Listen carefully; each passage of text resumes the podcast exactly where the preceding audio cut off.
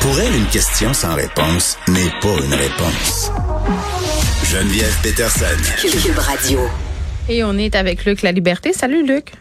Oui, allô, Geneviève. Bon, on va revenir euh, sur cette tragique histoire là, Alec Baldwin euh, qui suite à un incident lors d'un tournage euh, a tué accidentellement la directrice photo Alia Hutchkin. Est-ce que tu as vu le, le t-shirt complètement, j'ai envie de dire tout saut mais inapproprié euh, qui circule un peu sur les médias sociaux euh, Ouais. Guns don't kill people euh, Alec Baldwin did Euh, c'est- d'où?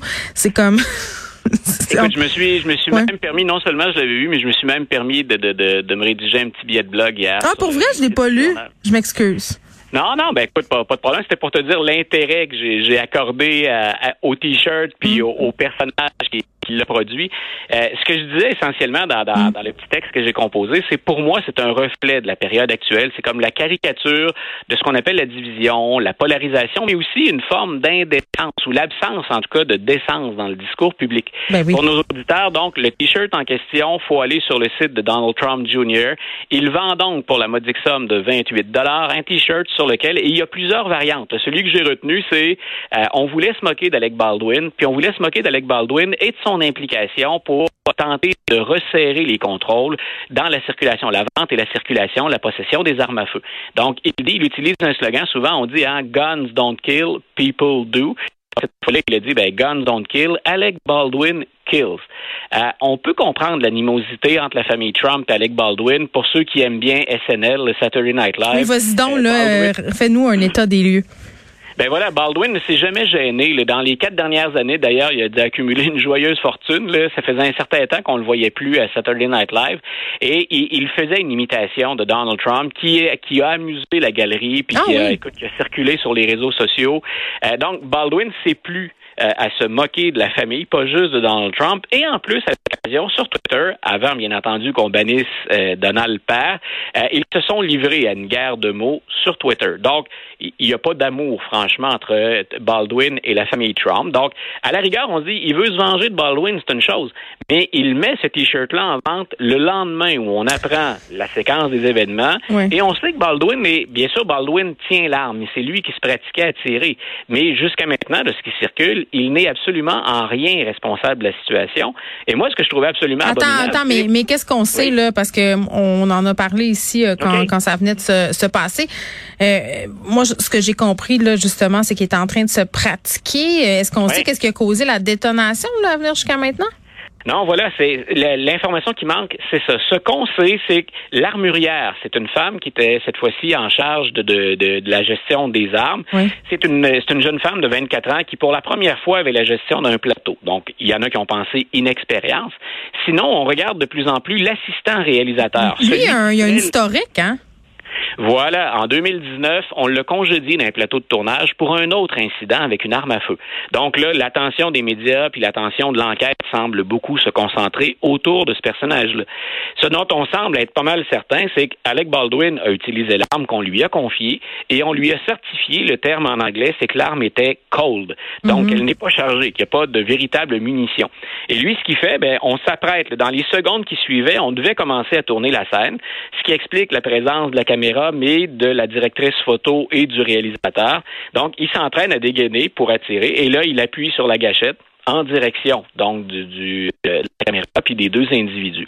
Donc, Alec Baldwin, on le sait, là, depuis, euh, depuis que l'histoire est sortie, il est terrassé par ça. Il est en contact avec l'époux de la directrice Imagine. photo. Qui euh, donc, puis les, les deux communiquent et se soutiennent là-dedans. Alors, je disais, non seulement je trouve que, le, le- entre guillemets, le, le timing ou le synchronisme de la vente du T-shirt, c'est déjà en soi pas mal déplacé, mais Donald Trump Jr. n'a aucun mot dans ses déclarations pour les deux familles éprouvées, parce que la femme qui est décédée, mais il y a le réalisateur qui lui aussi a été blessé, Oui. Souza. Et donc, il prend pas la peine de dire mes pensées ou thoughts and prayers, hein, comme on, on dit en anglais, nos pensées, nos prières vous accompagnent. Tout de suite, ce qu'il vise, c'est la vengeance, appelons ça comme ça, cheap ou gratuite, à l'endroit d'Alec Baldwin. Moi, c'est la récupération dégueulasse.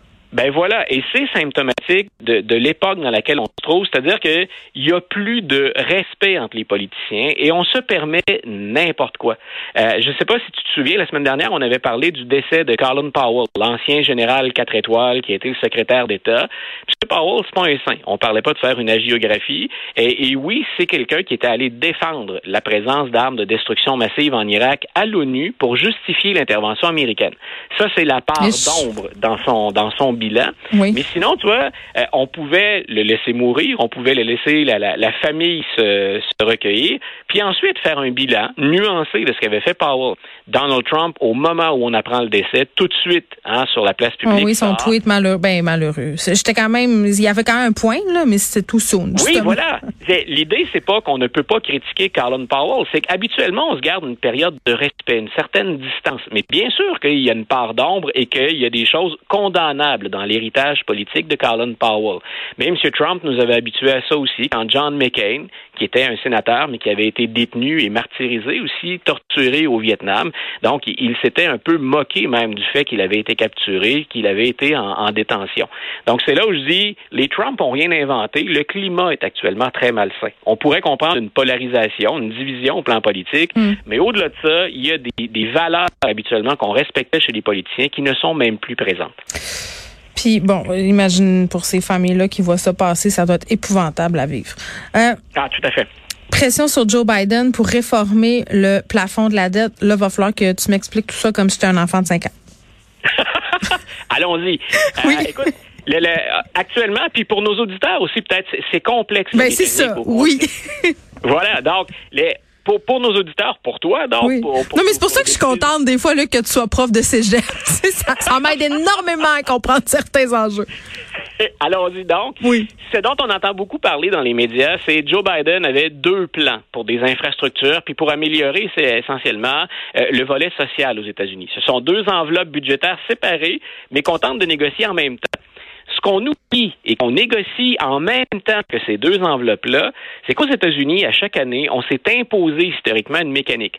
C'est-à-dire que quand on regarde les comptes à payer, grosso modo, du gouvernement américain, on se dit, est-ce qu'on s'endette à nouveau? Est-ce qu'on permet de hausser la limite hein, de la dette, ce qu'on appelle le plafond de la dette, pour payer nos factures de l'année dernière?